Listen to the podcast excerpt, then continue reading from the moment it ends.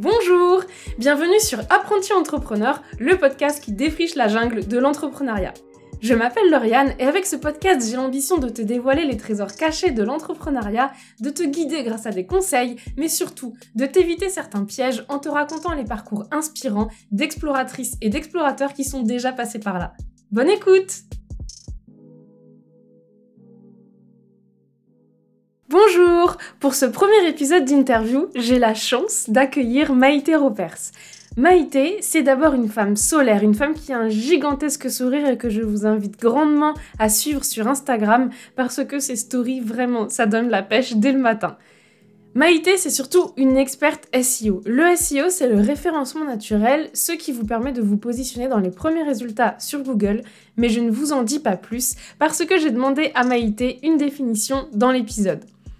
Maïté, c'est une femme géniale et c'est une entrepreneur et une maman. Donc dans nos échanges, elle va parler de son organisation en tant qu'entrepreneur et en tant que maman, les choix qu'elle a fait pour réussir à lier les deux. Elle va bien sûr parler de son business, elle va donner quelques petits tips pour les SEO débutantes, mais elle va surtout vous expliquer à quel point c'est important de se connaître soi-même pour réussir dans le monde entrepreneurial. Je vous laisse avec notre échange et j'espère grandement que ça vous plaira autant qu'à moi et que vous arriverez à comprendre un peu plus l'importance du SEO. Bonjour Maïté. Salut Lauriane. Est-ce que, pour les gens qui ne te connaissent pas, est-ce que tu pourrais commencer par te présenter un petit peu s'il te plaît? Sans problème. Donc, je suis Maïté Ropers. Euh, je m'occupe du SEO, donc du référencement naturel des sites Internet. Donc, ça veut dire que euh, je me charge de positionner les sites Internet en première place sur Google pour que les sites Internet cartonnent tout, et plus particulièrement les sites Internet de femmes entrepreneurs ambitieuses. Alors, justement, ça, c'est un point commun a, c'est qu'on a toutes les deux décidé de s'adresser aux femmes. Est-ce que tu pourrais expliquer pourquoi tu as fait ce choix de ton côté? Oui, alors moi, c'est vraiment un choix euh, euh, qui s'est imposé à moi après une période de réflexion. Euh, initialement, je m'adressais indifféremment aux hommes ou aux femmes et à un moment donné dans mon activité, il s'est passé une chose euh, intéressante quand tu es indépendant, c'est que euh, j'étais trop demandée, j'avais plus assez de temps, j'avais finalement trop de clients. Et donc, ça m'a forcé à me reconnecter à ce qui faisait vraiment sens pour moi. Et à ce moment-là, je me suis dit, euh, après réflexion et après euh, avoir été coachée hein, à ce sujet, je me suis dit, OK, qu'est-ce qui est important pour moi? Eh bien, c'est vraiment de contribuer à la réussite euh, féminine. C'est vraiment quelque chose qui est ancré en moi. Et donc, du coup, ça faisait vraiment sens de m'adresser maintenant exclusivement au business féminin, finalement. OK, canon. Est-ce que tu pourrais raconter comment t'en es venue à te lancer, depuis combien de temps tu es indépendante, etc. Oui, alors j'ai eu, euh, il y a eu deux phases en fait moi dans, dans ma vie d'entrepreneur entre guillemets. Avant, dans ma vie d'avant, j'étais commerciale terrain. Et donc, euh, j'avais voulu quitter le salariat et je me suis euh, lancée en entrepreneur, mais en étant associée avec un ami. On a créé une entreprise ensemble et on a créé une marque dans l'alimentaire, en fait, des, des produits régionaux. Et en parallèle, j'ai découvert l'univers du web, l'univers du blogging. Je suis entrée dans, l'univers du web par le blogging et euh, ensuite bah, forcément par le SEO. En fait, je me suis rendu compte que ce que j'aimais, c'était le SEO. Et donc voilà, il y a eu deux phases dans l'entrepreneuriat. Vraiment une phase où je me suis lancée dans un premier temps pas toute seule, mais sur un autre segment, et en parallèle où je me suis lancée seule, et c'est là où ça m'a davantage plu, et c'est là où je me suis éclatée vraiment, et donc bah, j'ai arrêté après du coup euh, euh, la collaboration euh, euh, sur, sur le commercial en fait. Hein. vraiment, je me suis lancée le, le, cœur ouvert dans, dans, le freelancing et je suis, j'ai commencé par la rédaction web SEO en fait dans un premier temps. Ça c'était en tout cas voilà, mon arrivée sur le freelancing vraiment en étant toute seule en indépendante et c'est là où ça a cartonné. Toi, tu as une, on va dire, grande particularité quand même, c'est que ton activité d'indépendante, elle s'est développée hyper rapidement. Est-ce que tu pourrais expliquer euh, comment tu as réussi ou plutôt qu'est-ce qui s'est passé? Comment tu as fait pour décoller aussi rapidement? Oui, c'est vrai que, euh, tu vois, ce qui est fou, c'est que moi, sur l'instant, ça m'a pas paru rapide. Euh, j'ai eu l'impression que c'était, euh, voire un peu long. Et dans les faits, quand je regarde dans le rétro, non, évidemment que ça a été très rapide parce que... comment est-ce que j'ai fait? Donc, donc, comme je te le disais, j'ai commencé dans le blogging. J'ai créé franchement une dizaine de sites internet pour moi-même. En fait, donc j'ai testé tout ce qui est possible et inimaginable. Et ces sites internet ont été mes, mes laboratoires d'expérimentation sur le SEO. Et donc, j'ai d'abord testé le SEO comme ça, en voyant sur mes propres sites sur différents sujets que ça fonctionnait et que ça euh, cartonnait. J'ai un de mes sites qui s'est rendu très visible. Et du coup, j'ai certains, euh, quand je dis très visible, c'était un blog et c'était 60 000 visiteurs par mois, donc 2000 par jour. Euh, c'était pas un e-commerce, hein, c'était vraiment un blog. Et donc, du coup, j'ai des blogueurs qui sont venus me demander de rédiger pour eux. Et moi, vu que je m'étais formée à la rédaction web et au SEO, bien évidemment, j'ai dit, euh, bah, OK, on va tester. Donc, c'est vraiment comme ça que la porte du freelancing, en tout cas sur l'activité web, s'est ouverte. Et après, ça a été du bouche à oreille. Et ensuite, euh, bah, comme j'ai vu que ça me plaisait, je me suis dit, bah oui, allons-y euh, à fond. Et ensuite, ça a continué ainsi. Donc, ça a été très rapide parce qu'au bout de six mois, au bout de six mois, je générais, si, tu es OK pour pas les chiffres, euh, Lauriane, euh, au, bout de six mois, je générais 10 euh, 000 euros par mois en presta, en rédaction web et en faisant un peu de consulting SEO. Et je me suis rendu compte que c'est ce qu'on me demandait tout le temps, en fait. Au-delà de rédiger, d'avoir une plume et d'avoir quelque chose qui fasse la différence, en fait, je suis force de proposition et le SEO, évident pour moi. En fait, je sais comment faire et je sais pas comment l'expliquer. Tu vois, c'est quelque chose, je, sais et du coup, c'est naturel et c'est fluide pour moi. Et ce qui a fait la différence, c'est qu'à ce moment-là, quand je suis arrivée au moment donc, où, bah, c'était trop. J'avais plus assez de temps et trop de demandes. Euh, eh bien, donc, ce que je disais, je me suis fait coacher. Et là, euh, ça a reconnecté à ce que je voulais faire vraiment et ma puissance, en fait, mon ambition aussi. Qui est-ce que je voulais vraiment aider? Et comment est-ce que je pouvais le faire. Et de là est née euh, mon offre du moment. Je travaille que cette offre qui est première sur Google et c'est un service SEO sur mesure. Et voilà. Et donc du coup, qui dit euh, premium dit aussi euh, tarif. je le vends aujourd'hui et je pense que ça va changer au vu de la demande. Mais voilà. alors pour ceux qui écouteront, peut-être que ça aura changé après. Je ne sais pas. Mais c'est un service qui est proposé à 12 000 euros. Et donc voilà. Après ça te permet du coup d'avoir des prestations euh, de qualité et plus ciblées. Je m'adresse pas à tout le monde en fait, et c'est très bien. Il y a juste une chose sur laquelle je voudrais revenir. Peut-être que les personnes qui nous écoutent depuis tout à l'heure sont un peu dans le flou parce qu'elles ne savent pas euh, ce qu'est le SEO. Parce qu'en fait, on est partis toutes les deux sur le SEO et le référencement naturel. Mais donc, est-ce que tu pourrais juste expliquer en quelques mots ce qu'est le SEO pour les personnes qui sont arrivées jusqu'ici, tous en se disant, mais attends, c'est quoi le SEO Sans problème, on va reprendre, euh, on va reprendre par les bases. Alors, c'est vrai qu'on est allé, euh, voilà, pleine bille dedans là.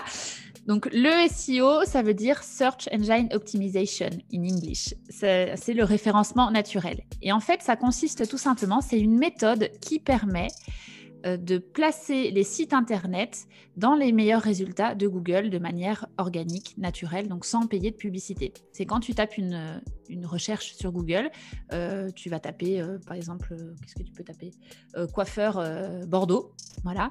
Eh bien, quand tu tapes ça sur Google, l'objectif, c'est qu'il il y a des sites Internet qui apparaissent, qui sont classés, et Google classe grâce aux bonnes pratiques, aux méthodes de référencement naturel, grâce au SEO. Ok. Merci. Déjà, je pense que c'est beaucoup plus clair pour tout le monde.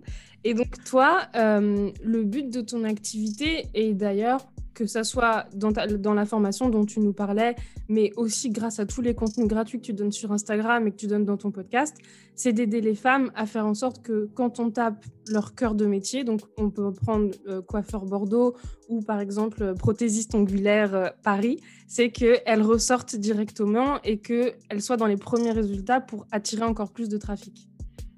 Oui, exact. Parce qu'en fait, euh, il y, a, deux, raisons principales euh, à ça. Tu vois, si on prend l'exemple de prothésiste ongulaire Paris, c'est un, secteur qui est quand même, euh, il y a de la concurrence, tu vois. Mm. Donc si toi tu es prothésiste ongulaire à Paris et que tu veux attirer à toi des clients, tu dois être visible sur Google parce que évidemment le bouche à oreille ça fonctionne encore aujourd'hui, mais on est d'accord que tout le monde a tendance à faire ses recherches quand tu cherches un prestataire, tu cherches sur Google. Tu fais confiance à Google.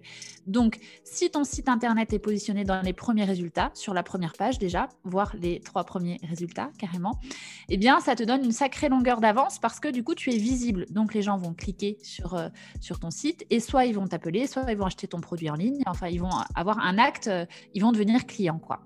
Et donc, il y a vraiment cette raison-là, pourquoi est-ce qu'il faut travailler le, SEO. Et l'autre raison, c'est aussi une histoire de crédibilité.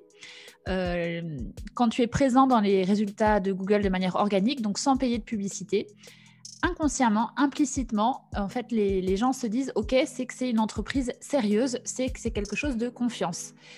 C'est quelque chose qui est hum, dans l'inconscient collectif presque, quand tu, quand tu tapes quelque chose sur Google et que tu vois les résultats, tu cliques pas toujours sur les annonces qui sont dessus. Ça a même tendance à nous agacer. Parfois, on ne veut pas cliquer sur le lien annonce. On veut cliquer sur le lien, euh, le, vrai lien de la SERP, donc des résultats Google.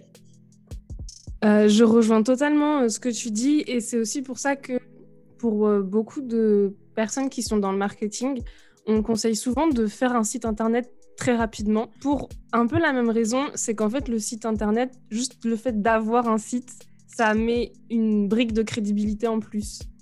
et euh, du coup, je trouve ça hyper intéressant que hum, tu aies vraiment fait de ton travail le fait de euh, se positionner première sur euh, Google. Je trouve que tu as hyper bien résumé à quel point le SEO c'est important. Parce qu'on peut avoir un site internet et ne pas faire de SEO. Qu'est-ce que tu fais quand tu te retrouves face à un business comme ça? Une personne qui euh, s'est lancée sur, je sais pas, elle a un compte Instagram, elle a fait un site internet, mais elle, elle ne sait même pas ce que c'est le SEO ou alors elle sait vaguement et elle n'a encore rien fait. Qu'est-ce que tu lui conseillerais de très pratique et de très basique pardon, qu'elle peut mettre en place tout de suite? Ok, qu'elle fasse elle-même, en fait, qu'elle puisse actionner elle-même. Ok. Euh, déjà, je pense que, comme tu le dis, les gens ne connaissent pas forcément l'importance du SEO, du référencement naturel. Donc déjà, ça passe par une phase d'éveil quand même, et donc de, compréhension euh, à quoi ça sert, etc. Et une fois euh, bah, que, cette personne qui a déjà son site internet, mais qui n'a jamais travaillé son référencement naturel parce qu'elle ne savait pas que c'était important ou parce qu'elle n'avait pas cette compréhension, je lui dirais, il y a des premières actions à mener. Tu peux faire des petites choses pratiques par toi-même déjà. Donc, il faut quand même par contre juste avoir accès à son site internet évidemment au, back office donc euh, c'est c'est pas le cas pour tous les sites mais voilà il faut que tu aies euh, l'accès à ce qui se passe euh, sur les contenus de ton site internet. Et à partir de là tu peux déjà aller travailler quelques petites actions sur ton site internet. Première chose que tu peux faire alors, on va parler d'un terme qui peut paraître un peu technique si on n'y connaît rien, mais je vais expliquer. tu, peux du coup travailler ton balisage de texte. Le balisage, c'est quoi? Euh, c'est les sous-titres et les titres en fait hein, de, tes articles ou de ta page. En fait, Google a besoin, euh, c'est un robot, hein, ce sont des robots qui, viennent scanner tous les textes et donc Google a besoin de comprendre que tu l'aides en fait à comprendre comment est structuré ton texte. Et en lui donnant des indications comme ça, ben, c'est euh, du balisage. Donc, on va dire tes sous-titres. Tu vois, tu as écrit un texte. Si déjà tu as écrit une page et que tu n'as pas mis de sous-titres sur ton. Tu vois, tu as juste écrit euh, sans mettre de sous-titres, je te conseille de structurer tes textes en rajoutant donc des sous-titres. Les sous-titres, ça s'appelle euh, des H2. Alors là, on entre un peu dans, le technique, mais si tu es sur WordPress, par exemple, j'espère que vous êtes toujours là à nous écouter. Hein que tout le monde est là, levez le doigt, on vous voit. Euh, si, tu as un site WordPress, en fait, il suffit simplement euh, tu vois, d'espacer, de mettre des sous-titres dans tes textes et de surligner ton sous-titre avec ta souris. Et tu vas aller sélectionner euh, juste au-dessus de ton texte, c'est écrit titre 1, titre 2, titre 3. Tu sélectionnes ton texte et tu mets titre 2. Et ça, WordPress comprend, du coup, c'est du balisage, donc c'est des petits codes pour aider Google à comprendre comment est structuré ton texte. Ça, déjà, euh, si tu fais ça pour tous tes textes qui sont déjà créés, Google va se dire OK, ce site-là, j'aime bien parce qu'il me comprend et il met des actions qui m'aident à mieux le comprendre et à mieux le positionner. Déjà, si vous pouvez faire ça, c'est top. Après, il y a une autre chose, euh, mais là, on est plus dans la, dans, dans la réflexion en fait de, de stratégie euh, en SEO, en référencement naturel, c'est de te poser la question sur les textes qui sont euh, écrits, est-ce que j'ai un mot-clé principal que j'ai associées, moi, dans ma tête, entre guillemets? Là, c'est peut-être un peu flou et c'est vrai que c'est un peu plus technique. Euh, j'en parle davantage du coup sur, sur mon compte Instagram hein, si ça intéresse. Mais avec le référencement naturel, il faut se dire qu'une page écrite qui est créée sur ton site doit correspondre à un mot-clé. C'est une notion qui peut être peut-être un peu floue, mais qui est hyper importante. Euh, même si tu on reprend l'exemple de la prothésiste ongulaire à Paris, si tu es prothésiste ongulaire à Paris, tu vas avoir euh, évidemment toutes tes pages vont parler bah, des ongles, des, prestations que tu proposes, du vernis à ongles, de la manucure, du semi-permanent, etc. tu, vas utiliser du vocabulaire qui est lié à ton activité, mais il faudrait que sur ta page prestations euh, de service, tu vas noter tes prestations de services principales et tu vas créer d'autres pages où là, tu vas vraiment détailler, par exemple, bah, French Manucure, tu vas faire une page dédiée à la French Manucure, une autre page qui va être dédiée au semi-permanent, etc., etc. Et en fait, ça te permet de travailler vraiment euh, le référencement naturel avec tout un vocabulaire qui va autour. Et voilà, il faut pas en fait, tu vois, avoir une page qui est un melting pot de tout ce que tu fais.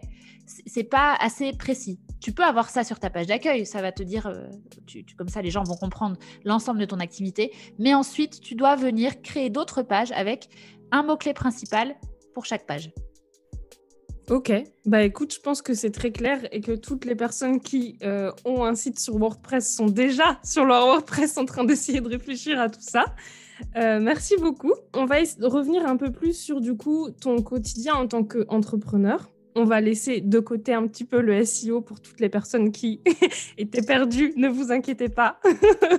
On retourne sur des conseils euh, entrepreneuriaux. Alors toi, tu es maman. Et c'est quelque chose que tu n'hésite pas à mettre en avant le fait que tu sois maman, que tu travailles pendant que ton fils dort, etc.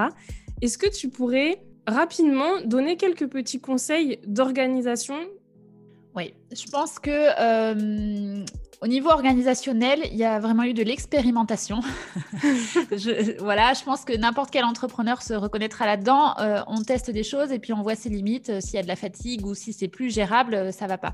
Donc en effet, quand on est entrepreneur et qu'on a une vie de famille, il faut quand même pouvoir organiser. Donc moi, en termes d'organisation, mais c'est propre à, mon à moi en fait, et parce que je me connais, je pense que c'est aussi beaucoup lié à ça, je connais mon rythme. Moi, le, matin, donc je me lève tôt le matin, je me lève euh, entre 4h30 et 5h en général. Euh, c'est un choix euh, familial en fait, hein, puisque mon cher et tendre aussi se lève à, cette heure-là. Et donc le matin, c'est réservé famille, donc jusqu'à jusqu'à 7h30. Mon enfant part à la garderie, du coup, puis à l'école. Et donc je me consacre à ma famille, en tout cas à ce moment-là. Et ensuite, 7h45, feu, c'est parti. je me consacre vraiment à mes clientes premières sur Google, à tout ce qui est stratégie SEO, et parce qu'en en fait, euh, je considère que le matin, je vais mettre, euh, euh, surtout avant 10 heures, toutes les actions qui me demandent beaucoup de, de jugeote, tu vois, où il faut réfléchir vite, où il faut que ça soit très pertinent. Moi, je suis efficace le matin principalement. Donc, vraiment, entre 8h et 10h, 10h30, c'est toutes les actions fortes, en fait, stratégiques qui sont importantes. Et ensuite, euh, bah, je segmente. C'est un peu, euh, tu vois, comme, euh, comme un entonnoir, quoi. disons que les, grosses, les activités qui me demandent beaucoup de, réflexion intellectuelle, je les fais le, matin. Et au fil de la journée, après, ça, s'atténue, sachant qu'à 16 heures, je ne travaille plus. je prends du coup, du coup le rôle de maman, je m'occupe de mon fils, je fais mes activités quand c'est possible et quand on n'est pas confiné. voilà. Et, euh, et, par contre, j'ai quand même tendance aussi, parce que ça me fait plaisir et parce que c'est un vrai kiff, en fait, euh, une fois que, après 8 heures, en gros de 8 heures à 9h30, j'aime bien quand même continuer à faire des trucs pour mon business. J'aime bien rédiger pour mes sites, j'aime bien euh, échanger avec ma communauté sur, sur Instagram. Voilà, j'aime bien quand même retravailler parce que je le prends pas comme un travail en fin de, en fin de journée. Ok, bah, je trouve ça Vraiment super cool que tu aies bien remis dans le contexte que c'est une organisation qui te convient à toi parce que tu es matinale. Et je trouve ça aussi super cool de montrer que bah il y a des plages horaires où tu ne travailles pas et où c'est totalement assumé. Et, euh, et j'aime beaucoup parce que ça montre plusieurs euh, facettes de l'entrepreneuriat. Je trouve ça très cool aussi que tu montres que bah, parce que tu aimes bien ça, il n'y a aucun problème à revenir travailler un petit peu de 20h à 21h, etc. Et j'aime beaucoup euh, J'aime bien le fait que tu mettes en avant cette, cette passion. Et hum, d'ailleurs, qu'est-ce qui t'apporte de la joie dans ton quotidien d'entrepreneur? Qui m'apporte de la joie, c'est euh, de savoir que je contribue au succès des business féminins. C'est un truc, tu vois, c'est, je sais que c'est propre euh, à moi, hein, du coup, mais c'est quelque chose qui est très intense. Euh, c'est-à-dire que quand, tu vois, quand je vois que mes clientes, par exemple, elles décrochent une première position sur Google, mais je suis capable de faire la danse de la joie, je garde vraiment beaucoup de joie et beaucoup de spontanéité. En fait, je me suis reconnectée, en proposant ce service, je me suis reconnectée à ce qui était bon pour moi, au plaisir aussi, au fait, euh, voilà, pourquoi est-ce que, alors que je choisis d'être entrepreneur, je ne choisis pas intentionnellement de euh, vivre dans le plaisir et dans la joie et dans les actions que je fais. Pourquoi est-ce que je devrais m'imposer des choses euh, qui me plaisent pas C'est incohérent au possible. Et donc, du coup, euh, voilà, je, reste connectée euh, vraiment euh, à la, joie. Et le fait donc de voir des premières places pour mes clientes, le fait même de savoir, tu vois, que j'ai aidé quelqu'un, même si c'est pas une cliente, quand, quand, je poste des choses sur Instagram, par exemple, et que j'ai des retours qu'on me dit ah merci, ça, ça m'a m'aider, bah, en fait, je suis hyper contente. tout n'est pas lié, tu vois, aux chiffres, au, au, business à proprement parler. En fait, j'ai des sources de joie multiples, et c'est souvent quand ça contribue, quand je sais que, que ça aide des femmes ambitieuses, ça c'est un, super kiff. Et d'ailleurs, dans les ressources qui, je trouve, ont été vraiment, euh, qui en tout cas m'ont beaucoup aidé, malgré le fait que je connaisse déjà le SEO, c'est, je crois, un de tes tout premiers épisodes de podcast où tu expliques euh, le fait de prioriser soit le référencement naturel, soit les réseaux sociaux. Euh, tu expliques ce dilemme qui est parfois chez certaines personnes et je trouve que tu donnes des clés qui sont hyper intéressantes à réfléchir et ça m'a fait penser différemment certaines choses. Donc merci beaucoup, cet épisode, il était top de chez top. Super, merci pour le retour. Alors j'ai encore des, petites questions, toujours sur plutôt le côté entrepreneurial. Euh, la première, ça serait je pense que tu as répondu, mais je la pose quand même au cas où elle soit différente. Quelle est ta plus grande fierté dans ton parcours entrepreneurial? Est-ce que ta plus grande fierté, c'est lié au fait d'aider les femmes à devenir premières sur Google ou est-ce que tu as une fierté différente? Alors, il y a cette fierté-là, euh, oui. Et il y a aussi, en fait, dans mon parcours entrepreneurial, euh, la fierté d'avoir osé vraiment être moi. Euh, oser vraiment, tu vois, assumer mes ambitions qui sont fortes, euh, assumer mais ma vulnérabilité aussi. Il y avait des choses que je voulais pas montrer, tu vois. Tu... Il y avait des choses, en plus, c'était dans ma tête, hein, vraiment. Euh, et en fait, depuis que j'ai travaillé sur, euh, sur le mindset, ça joue beaucoup en fait. Hein. Depuis que j'ai travaillé sur, euh, sur qui je suis vraiment, la médité sous, sous, toutes ses facettes, bah, en fait, je suis vraiment fière de ça parce qu'au-delà de la réussite professionnelle, bah, c'est un épanouissement sur tous les plans. Donc, et ça, le fait de me connaître a contribué au fait que je puisse aider d'autres femmes derrière. Et tu vois, ça fait un tout en fait. Donc, c'est ça. Et du coup, est-ce que la plus grande leçon que tu tires de tout ton parcours, c'est vraiment d'apprendre à se connecter pour réussir à euh, aider le plus de personnes possible? Oui, exact. Je pense que, tu vois, pour être vraiment... Euh, pour être efficace ou pour prendre vraiment sa pleine puissance, il faut se connaître et il faut euh, accepter qui on est, accepter toutes les facettes. Tu vois, moi, j'ai décortiqué ce dans quoi je suis euh, excellente, ce dans quoi euh, je suis euh, douée mais ça me fait pas kiffer, ce dans quoi ben, c'est vraiment pas mon truc. Bon personnellement tu vois c'est tout ce qui est design, je sais pas faire, ça me prend du temps, c'est pas mon truc quoi donc je délègue du coup.